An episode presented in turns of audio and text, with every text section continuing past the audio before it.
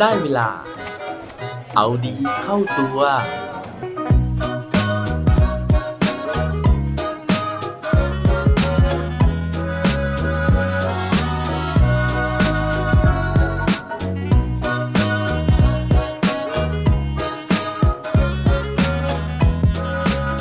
ต้องเก่งแค่ไหนถึงจะมีสิทธิ์ได้ไปโอลิมปิกครับ สวัสดีครับ พบกับผมชัชวานแสงปรีดีกร และรายการเอาดีเข้าตัว รายการที่จะคอยมามันเติมวิตามินดีดด้วยเรื่องราวแล้วก็แรงบันดาลใจ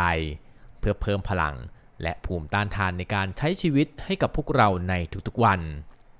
ถึงแม้ว่ามหกรรมการแข่งขันกีฬาที่ยิ่งใหญ่ระดับโลกอย่างโอลิมปิกจะจบลงไปแล้วนะฮะแต่ว่าช่วงนี้เนี่ย ทุกคนก็ยังสามารถเพลิดเพลินกับการแข่งขันพาราลิมปิกเกมได้อยู่นะครับ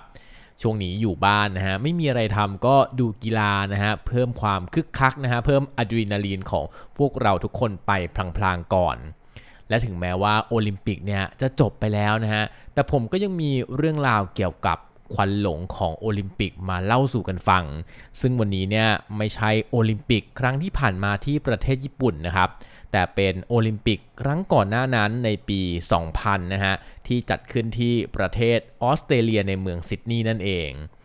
ในการแข่งขันกีฬาครั้งนั้นนะฮะ มีสถิติประหลาดประหลาดเกิดขึ้นนะครับ แล้วก็ค่อนข้างจะน่าสนใจมากทีเดียว เพราะว่าหลายครั้งเนี่ยเวลาเราพูดถึงโอลิมปิกนะฮะ เรามักจะนึกถึงนักกีฬาเก่งๆ มากมายที่มาทำการแข่งขันกัน แต่ปรากฏว่าในการแข่งขันครั้งนั้น ได้มีการบันทึกสถิตินะครับของการแข่งขันกีฬาว่ายน้ำ100 เมตร ว่ามีการว่ายที่ช้าที่สุดนะฮะในประวัติศาสตร์เนี่ยเกิดขึ้นการว่ายครั้งนั้นนะฮะมันเกิดขึ้นได้ยังไง แล้วนักกีฬาคนนั้นเนี่ยมาร่วมการแข่งขันโอลิมปิกได้ในท่าไหนนะครับ ไปฟังพร้อมกันได้เลยครับ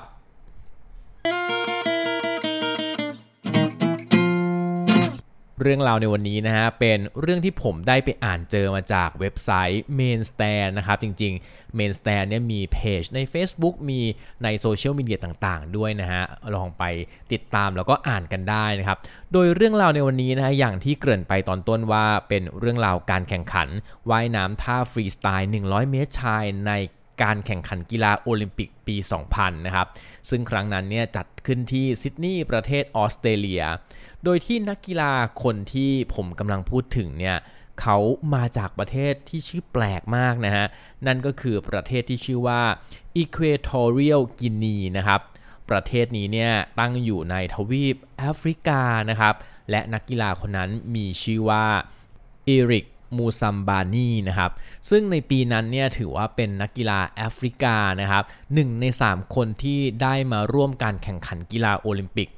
ก่อนที่จะไปฟังเรื่องราวของอีริกกันนะครับ เรามาเท้าความกันก่อนดีกว่าว่าทำไมนะฮะเรื่องราวของอีริกเนี่ยถึงเป็นที่น่าสนใจนะครับเขาบอกนะฮะแล้วก็ตั้งข้อสังเกตไว้ว่าคนจากประเทศแอฟริกาครับแล้วก็จริง ๆ ประเทศในโลกที่ 3 ประเทศในโลกที่กำลังพัฒนาเนี่ย มีน้อยประเทศมากๆนะฮะที่สามารถที่จะเข้าถึงรอบสุดท้ายของการแข่งขันว่ายน้ำในกีฬาโอลิมปิกได้ ซึ่งพอพูดแบบนี้นะครับผมก็ตั้งข้อสังเกตเหมือนกันนะครับ เพราะว่าประเทศที่เข้ารอบ final สุดท้ายจริงๆเนี่ยมักจะเป็นประเทศที่พัฒนาแล้วทั้งนั้นเลยนะฮะประเทศในยุโรปประเทศอเมริกาประเทศออสเตรเลียนะฮะอย่างในทวีปของเราเองนะฮะก็จะเป็นจีนญี่ปุ่นสิงคโปร์แบบนี้นะครับ ซึ่งถ้าเจาะเฉพาะไปที่ประเทศแอฟริกานะฮะเขาก็วิเคราะห์เอาไว้นะครับถึง 3 สาเหตุด้วยกัน สาเหตุแรกเขาบอกว่าสรีระของชาวแอฟริกันเองนะครับ ถึงแม้ว่าเขาจะมีกล้ามเนื้อเยอะนะฮะแล้วก็ประสบความสำเร็จในเรื่องของการ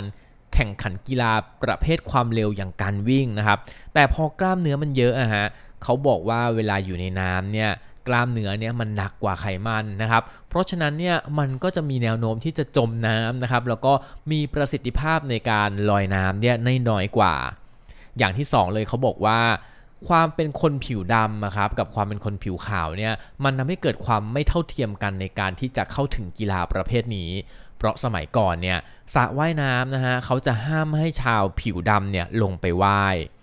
แล้วก็เหตุผลที่3นะครับเขาบอกว่า การที่จะว่ายน้ำเนี่ยการที่จะซ้อมเนี่ยมันมีต้นทุนค่อนข้างจะเยอะนะครับ เพราะว่าสระว่ายน้ำในประเทศเหล่านี้เนี่ยไม่ค่อยมีนะฮะแล้วก็ค่าใช้บริการเนี่ยค่อนข้างแพง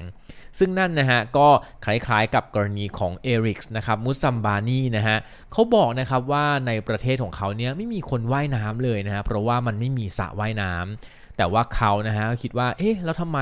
เราไม่ลองเริ่มว่ายน้ำดูล่ะนะครับ เขาก็เลยไปว่ายน้ำนะฮะแล้วก็พยายามไปหาสระว่ายน้ำซึ่งเขาหาได้เนี่ยในเมืองหลวงเนี่ยมีแค่2อสามสระเท่านั้นเอง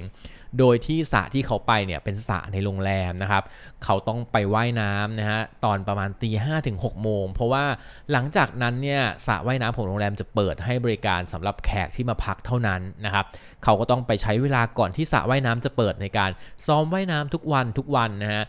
จนกระทั่งวันหนึ่งนะฮะโชคเนี่ยเข้าข้างเขานะครับ เพราะว่า IOC นะฮะหรือว่าคณะกรรมการโอลิมปิกสากลเนี่ยเขาต้องการที่จะส่งเสริมให้ประเทศที่ไม่พัฒนานะฮะประเทศที่กำลังพัฒนาต่างๆ เหล่านี้นะครับ มีนักกีฬาที่จะมีโคต้าในการเข้ามาแข่งขันกีฬาโอลิมปิกรอบสุดท้ายนะครับ ซึ่งสำหรับประเทศ Equatorial กินีนี้นะฮะเขาบอกเลยว่าพอจะต้องมาหานักกีฬานะฮะที่เก่งกาจนะครับ ก็ปรากฏว่าไม่มีใครเลยนะฮะที่ว่ายน้ำนะครับ มีแต่ตาอิริกคนนี้แหละนะฮะที่โอ้ซ้อมว่ายน้ำอยู่ทั้งวันทั้งคืนนะครับ แล้วก็เลยได้สิทธิ์ได้โคต้าในการที่จะไปแข่งขันที่ประเทศออสเตรเลียนะครับ ตอนนั้นเนี่ยอิริกเขาบอกเลยว่าโอ้โห ซิดนีย์ออสเตรเลียนี่คือที่ไหนนะเขาไม่รู้จักซะด้วยซ้ำนะครับ แต่ว่าก็ถือว่าเขาดีใจนะฮะที่ได้ไปร่วมการแข่งขันครั้งนี้โดยที่ไม่ต้องผ่านรอบคัดเลือกในทวีปเลยนะครับ พอไปถึงนะฮะทางผู้จัดการแข่งขันเนี่ยก็เอานักกีฬาเหล่านี้นะครับไปฝากทีมที่ค่อนข้างจะ มีมืออาชีพนะฮะในการที่จะช่วยฝึกซ้อมนะครับอีริกเองเขาก็ได้ไปซ้อมกับทีมสหรัฐอเมริกานะฮะเขาได้รับการมอบพวกอุปกรณ์การว่ายน้ำต่างๆนะฮะแล้วก็ได้รับการสอนเทคนิคต่างๆ มาด้วยนะครับ จนกระทั่งถึงวันที่เขาจะต้องแข่งขันนะฮะวันนั้นเนี่ยเขาบอกว่ามีผู้ชมในสนามนะฮะถึง 17,000 คนนะครับ เพราะฉะนั้นเนี่ยคนที่มาจากประเทศแอฟริกาอย่างเขาแล้วก็ไม่เคยคุ้นเคยกับ การแข่งขันกีฬาโอลิมปิกเลยเนี่ยก็รู้สึกตื่นเต้นมากนะฮะแล้วก็รู้สึกว่าจะต้องทำให้ดีที่สุดนะครับ เพราะฉะนั้นทันทีที่เสียงนกหวีดดังนะฮะเขาก็รีบกระโดดนะฮะแล้วก็จำจำจำจำจำจำใหญ่เลยนะครับ แล้วก็ 50 เมตรแรกเนี่ยเขาบอกว่าเขาทำได้ค่อนข้างจะดี เหมือนกันนะฮะ แต่ว่าเขาเนี่ยใส่หมดแรงเลยนะฮะ เพราะฉะนั้น 50 เมตรสุดท้ายเนี่ยเขาบอกว่า โอ้โห แรงของเขาเนี่ยแทบจะไม่เหลือแล้วนะฮะ ก็เลยค่อยๆจ้วง ค่อยๆจ้วง ค่อยๆจ้วงน้ำไปนะฮะ จนกระทั่งแตะขอบสระ โดยที่ระหว่างที่เขาจ้วง 50 เมตรสุดท้ายครับ เขาบอกว่า มันมีเสียงโห่นะฮะเสียงตะโกนแบบไล่จากแบบคนดูนะครับเพราะว่าคนดูเนี่ยก็คาดหวังนะครับว่าจะได้ดูการแข่งขันที่สูสีเข้มข้นนะฮะดุเดือดนะครับ แต่สุดท้ายนะฮะหลังจากที่เขาเนี่ยจ้วงแล้วก็แตะเส้นชัยได้นะครับ ผู้ชมทั้งสนามเนี่ยก็ปรบมือให้กับเขานะครับ อาจจะปรบมือดีใจนะฮะที่โอ้โหว่ายเขาถึงเส้นชัยสักทีนะฮะหรือบางคนก็อาจจะปรบมือให้กำลังใจจริง ๆ ในความที่ไม่ยอมแพ้ของเขานะครับ โดยที่เวลาที่เขาทำได้เนี่ยอยู่ที่ประมาณ 1 นาที 50 กว่ากว่าวินาทีนะฮะเกือบ 2 นาทีเหมือนกันนะครับ ในขณะที่ คนที่ทำสถิติได้ดีที่สุดในรอบนี้นะฮะก็คือนักกีฬาจากประเทศเนเธอร์แลนด์นะครับ ซึ่งทำเวลาไปได้เพียง 47.84 วินาที คือเวลาที่พี่เอริกเขาทำได้เนี่ย ช้ากว่าคนที่ทำคะแนนเวลาดีที่สุดเนี่ยถึง 2-3 เท่าเลยทีเดียวนะฮะ นั่นเลยเป็นสาเหตุที่เขาได้รับการจารึกนะครับว่านี่เป็นนักกีฬาที่ทำเวลาเนี่ยช้าที่สุดนะฮะในการแข่งขันว่ายน้ำ100 เมตร แบบฟรีสไตล์ในกีฬาโอลิมปิก แต่ถึงแม้ว่าเขาจะเข้าเป็นที่สุดท้ายนะครับ แต่ต้องบอกว่าหลังจากนั้นเนี่ยชีวิตของเขาก็เปลี่ยนแปลงไปอย่างสิ้นเชิงนะฮะ มีสื่อเนี่ยมาทำข่าวมาสัมภาษณ์เขาเยอะแยะมากมายเลยนะฮะ ซึ่งเขาก็ได้เล่าประสบการณ์นะฮะอย่างที่ผมได้เล่าถึงประวัติของเขาก่อนที่จะมาทำการแข่งขันกีฬาโอลิมปิกให้ฟังนะครับ นั่นทำให้เขาเนี่ยได้รับการจับตามองนะฮะแล้วก็เป็นที่พูดถึงนะฮะเป็นที่รู้จักในประเทศของเขานะฮะมีงานติดต่อเข้ามานะฮะได้เป็นพรีเซนเตอร์ต่างๆ เต็มไปหมดเลยนะครับแล้วก็หลังจากนั้นเนี่ยเขาได้ปลุกกระแสนะฮะของการตื่นตัวในกีฬาว่ายน้ำในประเทศของเขานะครับทำให้มีการสร้างสระว่ายน้ำมาตรฐานโอลิมปิกนะฮะก็คือยาว 50 เมตรเนี่ยเกิดขึ้น 2-3 แห่งนะครับทำให้มีการ ฝึกซ้อมนะฮะฝึกหัดนักกีฬาเพื่อที่จะส่งเข้าแข่งขันกีฬาโอลิมปิกอย่างเป็นทางการอีกด้วย แล้วก็ตัวของเขาเองเนี่ยก็คือได้รับการชื่นชมนะฮะแล้วก็ได้รับการนับถือนะฮะในฐานะผู้ที่มีประสบการณ์ในการว่ายน้ำนะฮะแล้วก็ได้กลายเป็นโค้ชนะฮะได้กลายเป็นผู้ฝึกสอนเรื่องของกีฬาว่ายน้ำในประเทศอย่างจริงจัง เรื่องราวที่ผมเล่าให้ฟังในวันนี้นะฮะ สำหรับผมเองเนี่ยผมรู้สึกว่ามันได้ให้ข้อคิดกับเราหลาย ๆ อย่างนะครับ อย่างแรกเลยเนี่ยคือ บางทีเราคิดว่าเรื่องบางเรื่องเนี่ยมันเป็นไปไม่ได้นะฮะเพราะว่าเรามีข้อจำกัดอย่างนั้นอย่างนี้อย่างโงนมากมายเหมือนกับพี่เอริกส์เนี่ยนะครับเขาเป็นชาวแอฟริกานะฮะซึ่งมีข้อจำกัดเรื่องของร่างกายนะครับ เรื่องของเชื้อชาติเรื่องของสีผิวนะฮะหรือว่าเรื่องของงบประมาณในการที่จะต้องไปซ้อมว่ายน้ำแต่เขาก็ตัดสินใจนะฮะที่อย่างน้อยเนี่ยเขาจะลองเริ่มทำอะไรบางอย่างนะฮะ ผมลืมเล่าให้ฟังไปอีกอย่างหนึ่งนะฮะ ตอนนั้นเนี่ยที่ประเทศของเขามันไม่มีโค้ชสอนว่ายน้ำนะฮะ เพราะฉะนั้นเขาต้องไปให้ชาวประมงนะฮะที่ออกเรือครับสอนว่ายน้ำเพราะว่าเขารู้สึกว่าคนเหล่านี้เนี่ยเป็นคนที่ว่ายน้ำเก่งนะฮะ อันนี้ก็เป็นเรื่องราวที่เขาเนี่ยพยายามที่จะพิชิตข้อจำกัดนะฮะพิชิตสิ่งที่คนต่างๆ เนี่ยคิดว่าเป็นไปไม่ได้นะฮะ และสุดท้ายพอเขาเริ่มทำนะครับ ถึงแม้ผลลัพธ์มันจะออกมาไม่ได้ดีมาก แต่ว่า สิ่งที่ตามมานะฮะผลกระทบที่ตามมาเนี่ยมันก็ทำให้เขาเนี่ยประสบความสำเร็จได้เหมือนกัน เพราะฉะนั้นนะฮะสำหรับใครที่ลังเลใจอยู่นะฮะรวมถึงตัวผมเองด้วยนะฮะที่จะเริ่มต้นทำอะไรบางอย่างนะฮะอย่าลืมนะครับลองทำนะฮะแล้วก็มาลุ้นกันว่าผลของมันจะเป็นยังไงครับ